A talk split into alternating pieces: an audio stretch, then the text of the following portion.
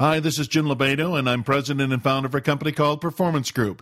You're listening to the podcast version of a program that originally aired on the BizTalk radio show. I started BizTalk so you'd have access to today's leading experts about growing your company and yourself. BizTalk is produced by Performance Group. At Performance Group, we work at the front end of a company's revenue stream. We find the salespeople who generate the revenue, and we provide onboarding programs that get them doing that sooner. Our passion is aligning talent with opportunity. That's why we're known as a Salesforce development company. Enjoy the program. On our program today, we have Geoff Smart, co author of the New York Times best-selling book, Who? The A Method for Hiring. Geoff is also the chairman and founder of ghSMART, a leadership consulting firm. In his book, Who? Geoff Smart, along with co author Randy Street, provide a single, practical, and effective solution to what The Economist magazine calls, and I quote, the single biggest problem in business today unsuccessful hiring. What I like to call a mishire instead of an a hire. Geoff, welcome to the program. Thanks, Jim. It's great to be here. Geoff, why are we still talking about this? There's assessments, there's consultants, there's books, and yet day after day we misfire instead of a hire. Why is that?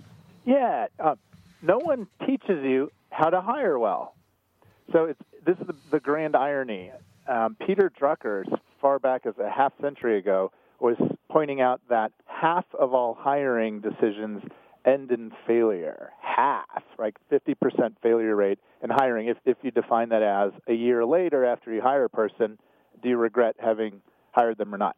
Um, and so over the last 50 years, what's happened? Well, the, the world of industrial psychology has uh, done tons of studies, and scholars have done tons of work. Um, however, in the real world, here in the practical world, there hasn't been a real consensus view on what best practices are. You don't take classes in hiring in high school. You don't take classes in hiring in college, and uh, there are only a couple even business school programs today who teach hiring. So I don't blame people for being bad at it, uh, but fortunately now there is a solution and it works. And so uh, my hope and goal is through this program and through our, our speakings and, and writings that we get the word out. You say that you know you don't blame people for not being able to get it right. We're not trained on it, but right. at the same time, isn't hiring like the number one responsibility of a manager? Yeah, we're just sort of figuring that out. I think as a as a business community. I was, I was in an airport the other day and I saw you know that new book by Google chairman Eric Schmidt uh, how Google works. In it, he says hiring talent is the number one topic in, in business. Uh, one of my favorite other business people, Richard Branson, in his new book, it's like his fifth book on Virgin, right? Something in it, he, he very specifically says hiring is the number one skill you can have as a manager. At Harvard Business School, I just saw two months ago, came out with a new study from CEOs. The top topic, uh, what, what's most important for, for success? Hiring. And then uh, the conference board I saw about three months ago came out with a global study of what's on on business leaders' minds. Number one on the list of like 70 different topics was hiring, and that was true in five of seven regions around the world. So I think today we're getting it. Hey, this is really really important. Whereas I think we went through a period of time where we were fascinated with strategy. Everything was strategy, strategy, strategy. Uh, a period of time where we we're fascinated with finance and financial engineering period of time when we're fascinated with like execution and just sort of operating excellence. But I really do think we've entered the era of talent.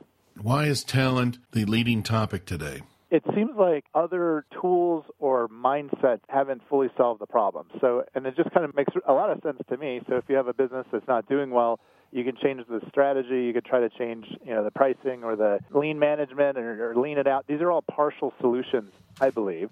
Uh, but if you if you don't have the right talent, nothing works well. And if you have the right talent, it can figure out how to make how to make anything work well. So I think it's just sort of an evolution of consciousness that the fundamental driver of performance is talent, and that talent manifests into excellence in strategy and finance and operations, sales, etc. So, Geoff, the book was published several years ago, correct? Yes. And still, you were telling me that it's what number one on Amazon? Yeah, I was I check it compulsively as an author. It's kind of embarrassing to look at your your book sales daily, but but I do, and uh, and I just checked it for you before this, uh, and it is the top selling book on talent on Amazon today, and it's been most days since it uh, was published seven years ago. So we're very proud. It, it is it's considered the top selling. What is the top selling book on the topic? And it's also, I believe, won the most awards. Um, business book of the year in Canada when it came out, top five in China, the Mandarin version of it, and then it was a New York Times, you know, Wall Street Journal, Business Week bestseller uh, here in America. But the fact that it's still number one on Amazon today tells me that we're on to something because it's you know uh, hundreds of people every week are buying this thing and they seem to get value from it.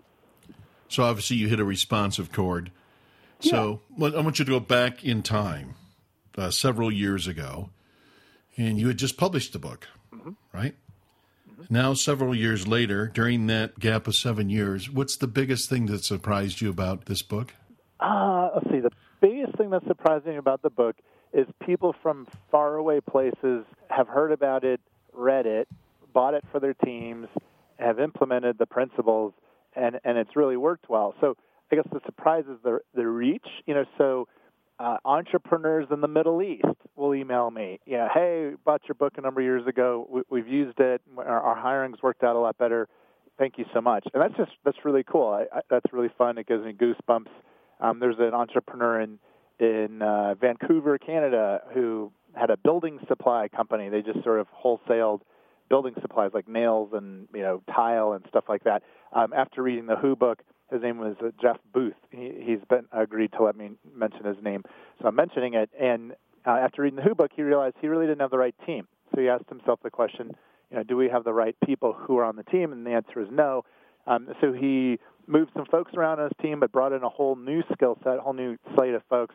Anyway, the guy, you know, is this entrepreneur in Canada built his business from 20 million in revenue to over a couple hundred million in revenue over four years, and, and he really credits the bringing in of the new talent and the using of the Who approach uh, to his success. He invited me actually to come out and hang out with his family at his lake house, and it was just kind of fun, you know, seeing him and his family, you know, very very proud of this business he had built, and I just I felt very proud that the uh, the principles in the book were useful to him. Yeah, you're able to help him fulfill his dreams. Yeah, Oh, that's cool. And, oh, and here's another cool thing, Jim. Um, he said he spends more time with his family now, and and he's making more money and more impact than he was pre-Who. And I think that's a fallacy. A lot of entrepreneurs and business leaders think, oh, if you're you know running a bigger company or a more successful company, it's just going to suck up all your hours in the day. Well, it's not true if you have a great team, right? Because if you have a great team, you can rely on them and and take more time. In, in Jeff's case, to he- head out to the lake house and spend some good R and R time with your family. Absolutely. Okay, in your book, uh, we said in the introduction a simple and practical guide, which I found to be true, and I found some interesting chapters here. Uh, I call them the the four S's. Yes. Because you have a, uh, I don't know if you call them that, but you got uh, scorecard, yep. source, select, and sell. And I want to talk about scorecard for a second because it's been my own experience. That's that's one of the things that's really lacking. People don't have a scorecard by which they measure their candidates against. So talk about what you mean by scorecard. Sure. So a scorecard is just a set of criteria. And this concept, Jim, I think works equally well for hiring and picking people as it does for picking anything example, just yesterday, um, the woman I'm dating was thinking about getting a uh, uh, buying a house, and was asking me to look at a link, and I and I said, okay, well, you know, the house looks wonderful, but uh, you know, what are what's your scorecard? And she thought for a moment, and then came back and listed several criteria that were her scorecard. And I said, well, great, rate rate that house on those criteria, and she did, and and it came out a B. and she said, you know what? I, come to think of it, I don't really think I want that house. And I said, okay, well, good.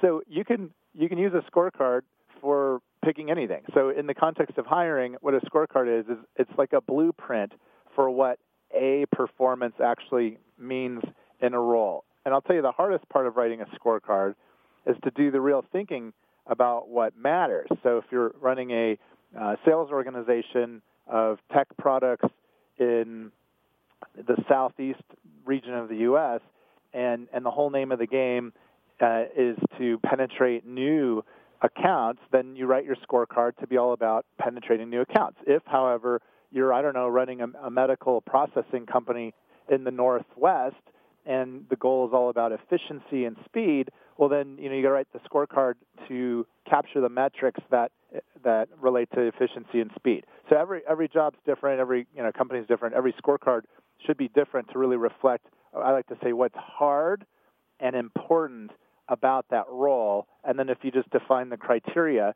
of the outcomes, the actual results you expect, uh, it makes it a heck of a lot easier to hire the right people versus doing it the more common way, which is to just write a plain old job description, which just has like a bunch of generic stuff in there. So with scorecard, Jim, I'd say being very specific, very specific about what what are the numbers, what are the success outcomes that, that reflect what a performance looks like. That's that's the key or the trick to writing a scorecard effectively.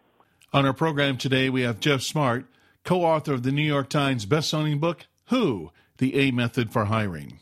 In addition to Geoff sharing his expertise on hiring A players, you can find other experts that have shared their wisdom with us here on BizTalk. Those are available as podcasts on our website and cover business topics in the areas of recruiting, leadership, marketing, performance management, sales and sales management, and personal development. You can download these podcasts from our website, biztalkradioshow.com. That's B I Z talkradioshow.com.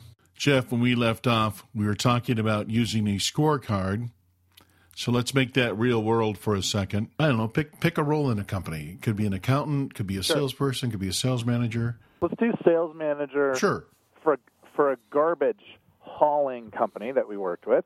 Um, so before they implemented the Who approach, their same same store sales, if you will, were slightly declining. And the question was how to make the same store sales go up. And the store is defined by like a business unit. There are like 70 business units in this company. Company hauls garbage, and the question is how do we, you know, how do we do more sales per location? And so I- we got in there, and what our consultants discovered was all their they didn't have scorecards for sales managers for each of these locations. What they had was just a list of duties. Duties include uh, going on sales calls, converting corporate clients, converting residential clients. There were no numbers, there were no thresholds, there were no there weren't real goals. These were just like activities. And you know how you know how when you confuse activity with results, that's a that's a bad thing in business. And so what we did is we redid all their scorecards to rather than reflect the inputs, you know, like you know, going on sales calls or managing, or this is my f- favorite bad job description language, which is um, the supporting. This role supports sales efforts in this region. Supports sales efforts in this region. What does that even mean, right? So instead, we really sharpened up those scorecards and say, hey, look, um, sales managers in these different roles. Let's say usually a scorecard has five or six outcomes on there, so I'll just make it up for here. Uh, but it's basically it would say something like increase revenue in this region by 10% per year, uh, increase conversion rates from 52% to 85% within one year. These are outcomes, these are measurable outcomes. And if you start to set the bar in a certain way, then it makes it clearer whether your candidates can hit that bar or not. Whereas if you just leave your job vague job description, that doesn't really set uh, a bar and it makes it much harder to hire people. So the advantage of the scorecard really is what? Specificity of what success looks like, and then it's the litmus test that you put against the various candidates. So, for example, like in the garbage case, if I had a candidate who hadn't grown same store sales 10%, and I had other candidates who had, well, it'd be it'd be a smarter thing to to hire the candidates who grew same store sales 10%. And and you know, it sounds really obvious. I mean, like what could be more obvious than literally defining success before you go about trying to hire someone? But I'd say, you know, less than 5% of the time hiring managers that I see have clarified what the success litmus test is, what the criteria are. And that that's what we call a scorecard. Yeah, because I can imagine then with the scorecard, you're able to keep drilling deeper and deeper into the interview to figure out if the person can produce the outcomes. You bet. Yep. Right. What, and what and how are great questions uh, when we when we talk about the, the third step, the select step. Uh, what what what did the candidate accomplish, and how did they accomplish it? You can really then get at you know what the results were that they have achieved in their career, and then you could you know measure that up against the scorecard to see whether they're they're at or above threshold. Well, let's jump to that for just a second since you brought it up. Yeah. Uh, the third S is select. Yep. And you talk about having uh, four interviews Yep. uh, for spotting A players at a very high level. What's the four?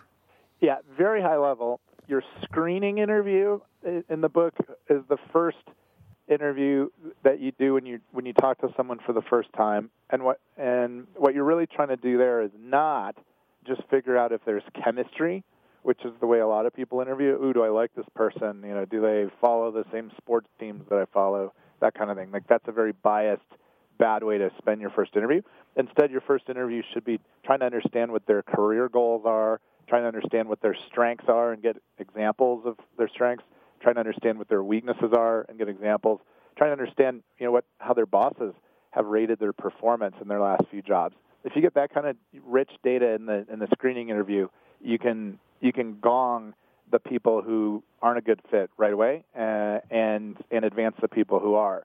So the, the whole goal of the screening interview is is to really cut to the chase and get some data that allow you to decide who to spend more time with or not. A lot of people kind of shortchange the screening interview, and then they end up bringing in lots of candidates into the office, and they're wasting everybody's time.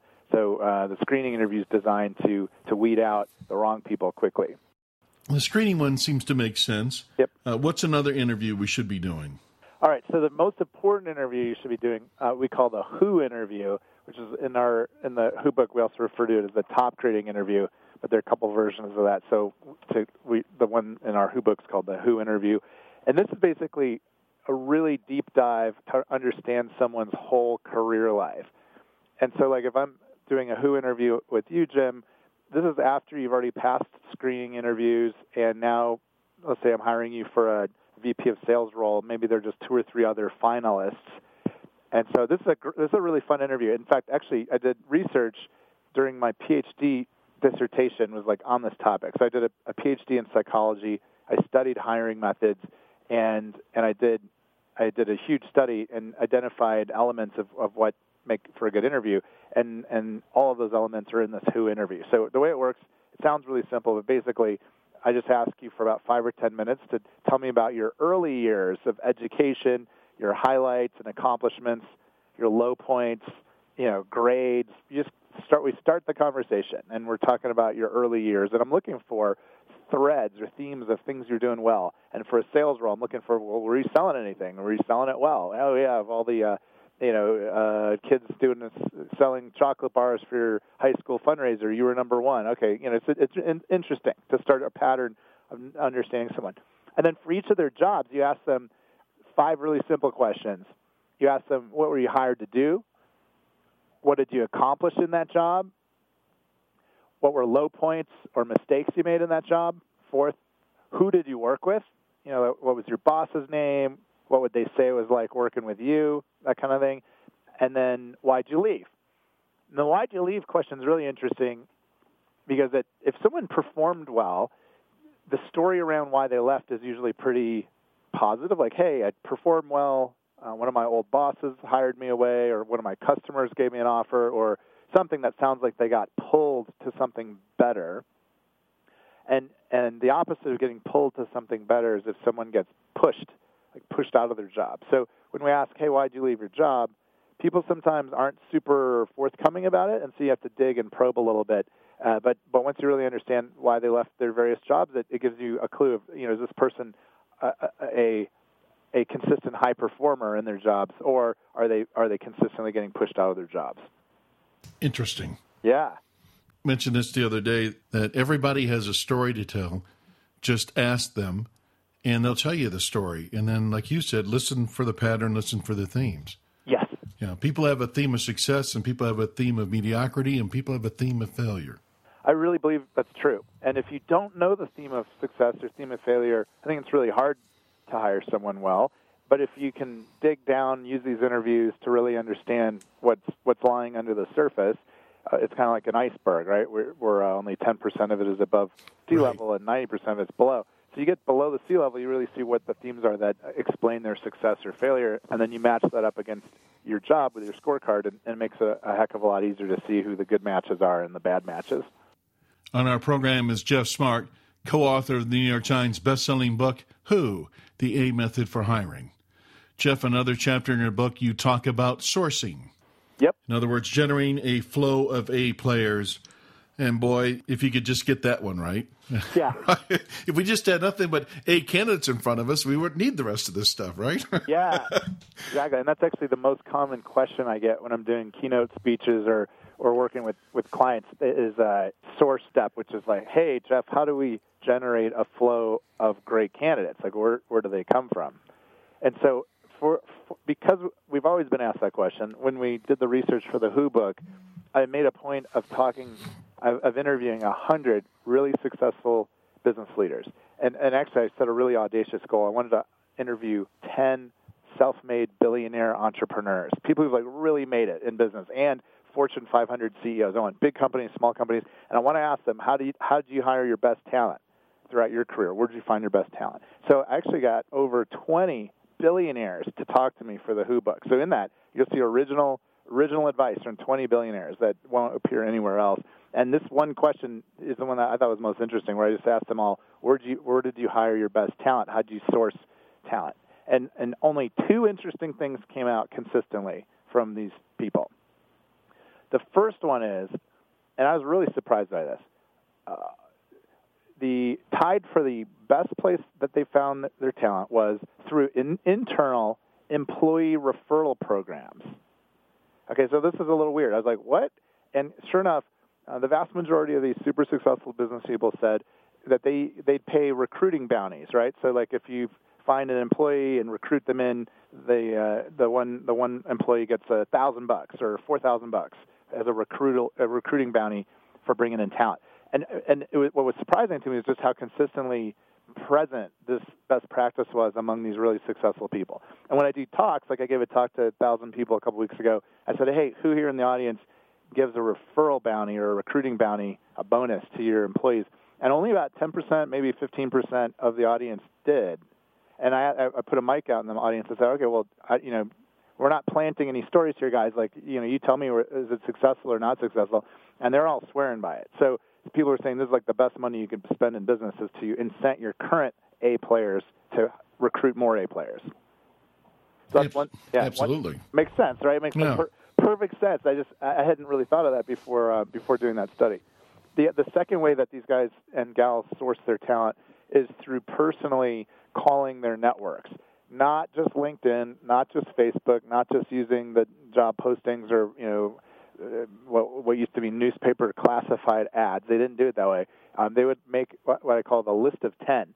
So if they're hiring a key role, they'd make a list of ten referral sources, people outside they knew who probably were one degree of separation from really good candidates in that area. So like for example, when I was hiring a CFO for my own company, I made a list of ten people I knew people in finance, lawyers, um, people from grad school, people people I knew who probably had access to really good CFO talent. And I just called them all up and said, "Hey, who's the very best CFO you know for a small company my size?" And um, and I and we immediately generated a really great list of referral re- referred candidates, and we we hired Ron, who's been great. He's been with me 12 years. So um, yeah, I'd say that one resonated. Like you know, obviously working your network and getting referrals outside, that one was pretty pretty obvious. But the first one, which is uh, offering your employees a referral bounty, that one was uh, unexpected. And also, if I add something on that referral bounty, Please. we've had um, companies implement that, and they said, "That's great. How do you pay that out?" Well, you know, yeah, if uh, we interview them and we hire them and they stay with us X amount of months, then we pay our employee. I said, no. I said, why don't you pay them for getting you a really good name? There you go. And then why don't you pay them more when the person is there on the anniversary? I said, yeah. you really want to get this going. So yep. the people even get the referral, they want to be stingy on the money side of things. It's like, well, you're you're dumping thousands of dollars on mishires out the door. Yeah. But you're paying pennies for good referrals from your good employees. That's um, right. It's like being uh, penny wise and pound foolish. Yeah, absolutely. So if you're going to do that, pay it. absolutely, it's great. It's great return on investment. Um, one guy, Paul Tudor Jones, this uh, investment industry entrepreneur guy, he told me that he had a four times better return on investment for internal referral generated employees than than outside people who came in, and I, I, I challenged him on that. I said, "Well, what do you mean it's four times better?" He said, "Yeah, we studied it over the last ten years. People who came through the employee referral program, um, it, it cost half as much to hire them if you take into account like recruiting costs and all the other costs associated with hiring people. It costs half as much to hire them, and these people, um, the retention rate was twice as good. So it cost half as much, and the people, you know, at least stayed twice as long. He, he gave it a, a 4x better return on investment for internal referrals versus, uh, you know, strangers coming in from the outside.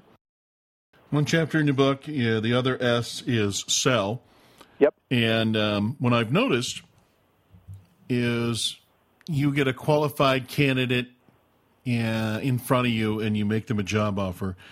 Almost without exception, they have at least two offers pending in the wings. Yep. Because they've, they've interviewed somewhere else and people have their process. By the time you make an offer, someone is probably a day or two behind you. Yep. And they make their offer and maybe you lose a candidate because of that.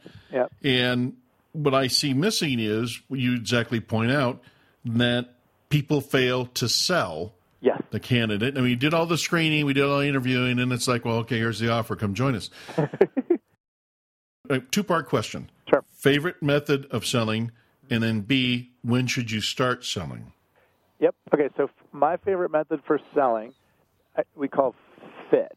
So um, in the Who book, we point out there are like five checklist items that really matter in, in selling your candidates. So as you point out, you know, you put all this work into finding great candidates. A lot of managers make the mistake of just just quitting once they decide they they want to give someone an offer and they think that's it. That's the end of the process. Well, the end of the it's you know it's not over till it's over. So you got to sell the people on on saying yes. So my favorite of the five, we call them the five F's of selling. My favorite is called fit. So what you do is you, you basically sit down with the candidate and you say, hey, look, you show them the scorecard with their with their scores filled out. So, hey Jim, look, you know, here are the things that you told us you're interested in doing X, Y, Z. Here are the things you're really good at. And look on the scorecard, the the things you get to do here are are these things you're good at. Look at how well your talents and interests fit this this role and this culture. So by selling fit, that that one seems to work the best. Um, people want to go somewhere where their talents and their interests are going to going to match. The other four checklist things are family, freedom, fortune, and fun. Family just means check in with these people's significant others. They're, they're, they have a girlfriend, they have a boyfriend, they have you know a spouse.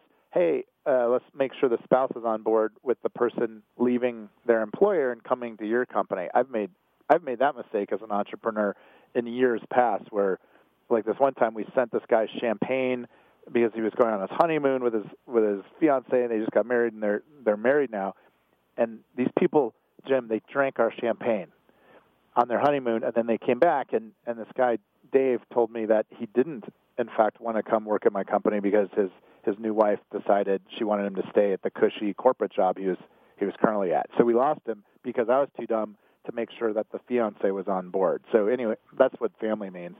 Freedom, fortune, and fun are just what they sound like. Freedom, a lot of everyone, most people these days want to have some freedom at work and, and they don't want to be overly micromanaged. Um, fortune just means let people know how much money they're likely to make and be specific. It doesn't have to be a huge number, but it should be pretty specific. So don't BS people and tell them they're going to make more than they will, or be vague. People want to take a job and know they can pay the mortgage. And then, uh, and then fun is just whatever's fun about your company and the work. Just emphasize that fifth. But those are roughly in order of what I think matters most to least fit, family, freedom, fortune, and fun. Second part when do you start selling? In, in the Who book, we say that there are five waves of selling, like different parts of the hiring process that matter. To answer your question directly, you start selling the very first second you talk to the person for the first time. And you sell not by telling them how great your company is. That's a rookie mistake right there. Jim, let me sell you on how great my company is. Instead, you sell by understanding their needs first. That's in the screening interview. The very first question is, tell me about your career goals. So you're actually selling them not on how great your company is, but rather you're selling them by first seeking to understand, sort of like the uh, Stephen Covey seek first to understand before seeking to be understood. And and in that you're building rapport, and rapport, as you know, as a sales expert, is is key to building trust, which is key to getting the sale. So yeah, the sales process starts right from second one when you get on the phone with the screening interview. Yeah, uh, can I get an amen on that? Amen, brother. Well, it's the the number one feedback our recruiters get when we recruit for companies Mm-hmm. from candidates is you're the first recruiter who's ever asked me these questions. Yeah. And the questions are, well, where do you want to go? What do you want to do? What's ideal? Yeah. he says, they're always pitching me jobs. And I said, well, how can we pitch you a job if we don't know what you want? exactly. Uh, and again, it sounds simple, but at the same time, we tend to get caught up in the process or we tend to have urgency to get people hired. We want to get right to the task and we forget the people side of things. You bet. And again, it's interesting if you'll just ask the questions, they will tell you what they want. And sometimes what they want doesn't match up with what your job is, even though they applied for it. It, exactly. I had a Navy SEAL, decorated Navy SEAL, uh, A pretty motivated guy, probably. huh? motivated guy, Committed. school graduate, really talented on paper guy. And I asked him, "What do you really want?" And I was trying to recruit him for my company. My company is a consulting firm, and what he really told me he liked was being in charge of a group of people, um, calling the shots, executing, following through, you know, getting getting completing tasks, uh, operating with a high level of discipline. He liked leading large teams, and I and I'm like, dude, everything you just said, you're not going to get at GH at ghSMART. We work in small teams, not big teams. We're in the advisory business, not in the you know take charge, take the hill, and and and actually operate things. I think you'd hate it here. I have great respect for you, but I don't think this is for you. As it as it turns out, this guy ended up being, becoming a, a friend of mine, and so that's a I think a fallacy in the hiring process, which is automatically, no matter what, sell them on why they should join your company. Hogwash. Understand what what their their wants and needs are first. That's the the best thing you could do to serve their interests and yours. Now back to my other question. Yes. Biggest misconception about hiring today is what? Yeah, let's think about this. The biggest misconception about hiring today is that you should hire with your gut. So, what's wrong with hiring with your gut?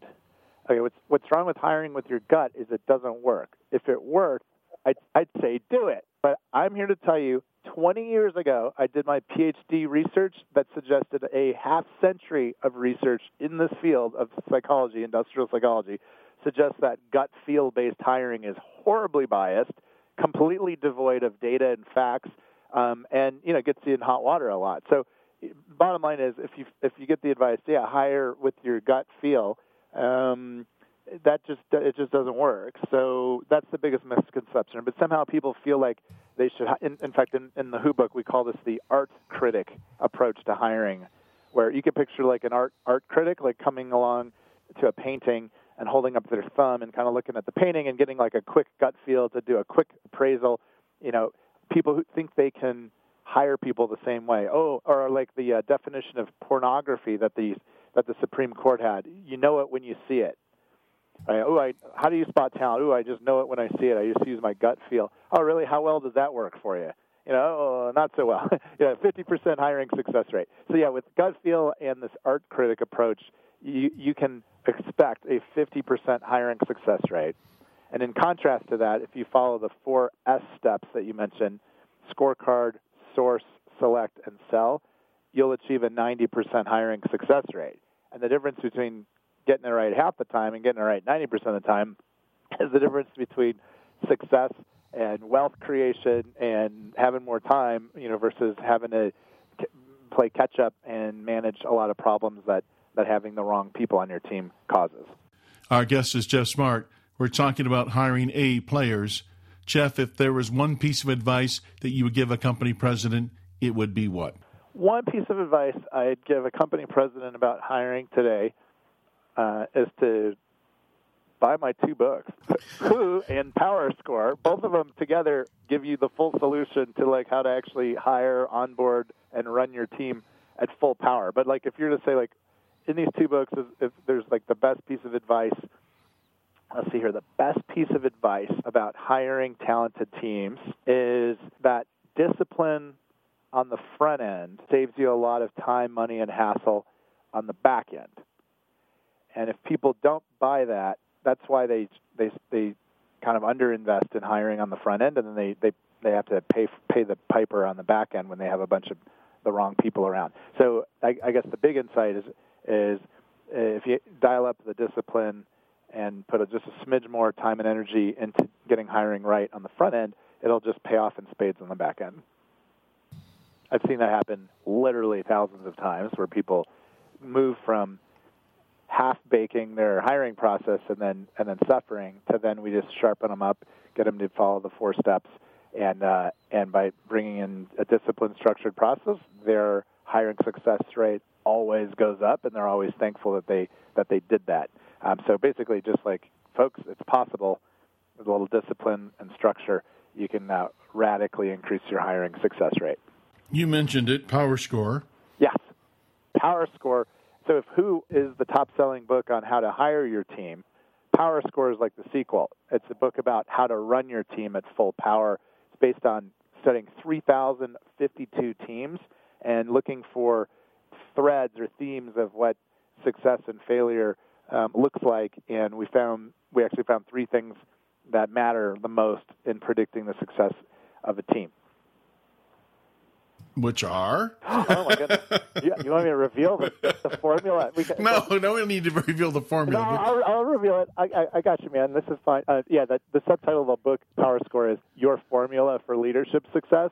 So we, I'd be remiss if I didn't tell you what the formula is. So the formula is P, W, and R. So of all things that you can look at that would describe teams, the three things that appear to matter the most are P, which is does this team have the right priorities? Does it actually have priorities? Has it written its priorities? Does it have too many priorities? Does it have too few priorities? But basically, priorities was one of the three things that matters in predicting a team's performance. So priorities is the P. Oh yeah, by the way, PW and R spell power. That's where the title comes from. Power PWR. That is the that is the formula. So W um, stands for who is on the team. So that one is is uh, basically self-evident. It's who's on the team. You know, the talent of the team radically affects the performance of it. And then the R is relationships. Do we have the, the right relationships? And that's uh, sort of a set of best practices around focusing on results and accountability and, and, and transparency and that kind of thing. So P, priorities, W, who, R, relationships. Companies that or teams that were in the top decile on those three areas versus the bottom decile on those three areas, the, the top decile teams on, on PW and R were 20 times more likely to be successful than teams that were in the bottom decile on those three variables. So lots of things don't matter in predicting a team's performance. These three things matter the most. Geoff, thanks for being on the program. Jim, you are kind. Uh, it's been fun. Enjoyed talking with you. Thank you so much. This or other BizTalk podcast may be downloaded by visiting our website, biztalkradioshow.com, where you can subscribe to BizTalk through iTunes. Follow us on Twitter at BizTalk1040 and like us on Facebook. If you want to learn the strategies finding and getting performance out of A player salespeople, contact Performance Group by calling 800 950 9509 or visit us on the web at pmgllc.net. This has been your host, Jim Lobaito.